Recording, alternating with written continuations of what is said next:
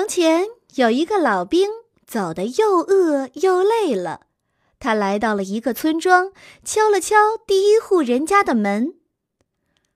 老乡，可以让一个过路人借住一宿吗？老兵问道。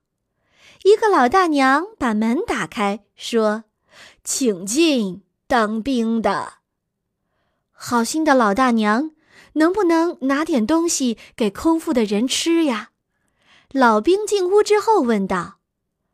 老大娘的家中有很多吃的，可是她很小气，故意装穷。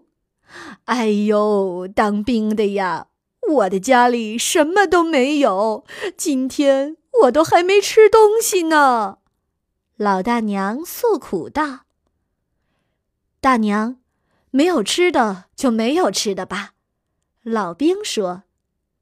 这时候他看到凳子底下有一把没有把的斧子。没有什么东西吃，咱们就用这把斧子来煮粥吧。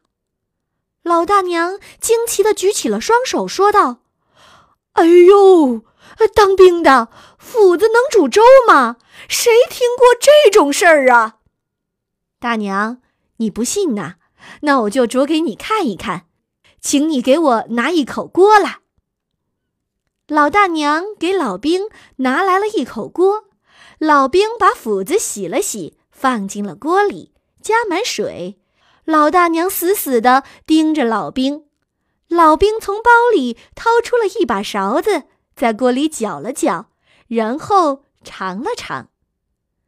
大娘，斧子粥很快就煮好了，老兵说道，可惜没有盐呐。当兵的，你说没有盐？哎呀，我有，你拿去放一点吧。老大娘边说边把盐递给了老兵，老兵在锅里放了一点盐，然后又尝了尝。大娘，要是再加一点麦片，味道就更好了，老兵说。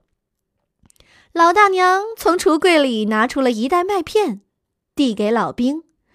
当兵的，你拿去吧，你喜欢放多少就放多少。老兵接过袋子，把整袋麦片都倒进了锅里，然后继续煮。他在锅里搅一搅，又尝了尝。老大娘始终盯着老兵看。大娘，斧子粥美味极了。老兵边说边尝了一口，如果再放一点黄油，那味道就妙不可言了。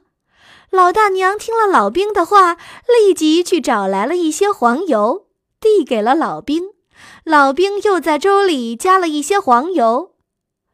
大娘，现在拿勺子吃粥吧，老兵喊道。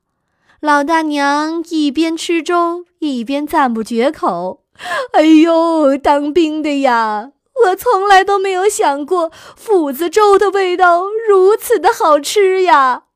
老兵一边吃粥，一边暗暗地发笑。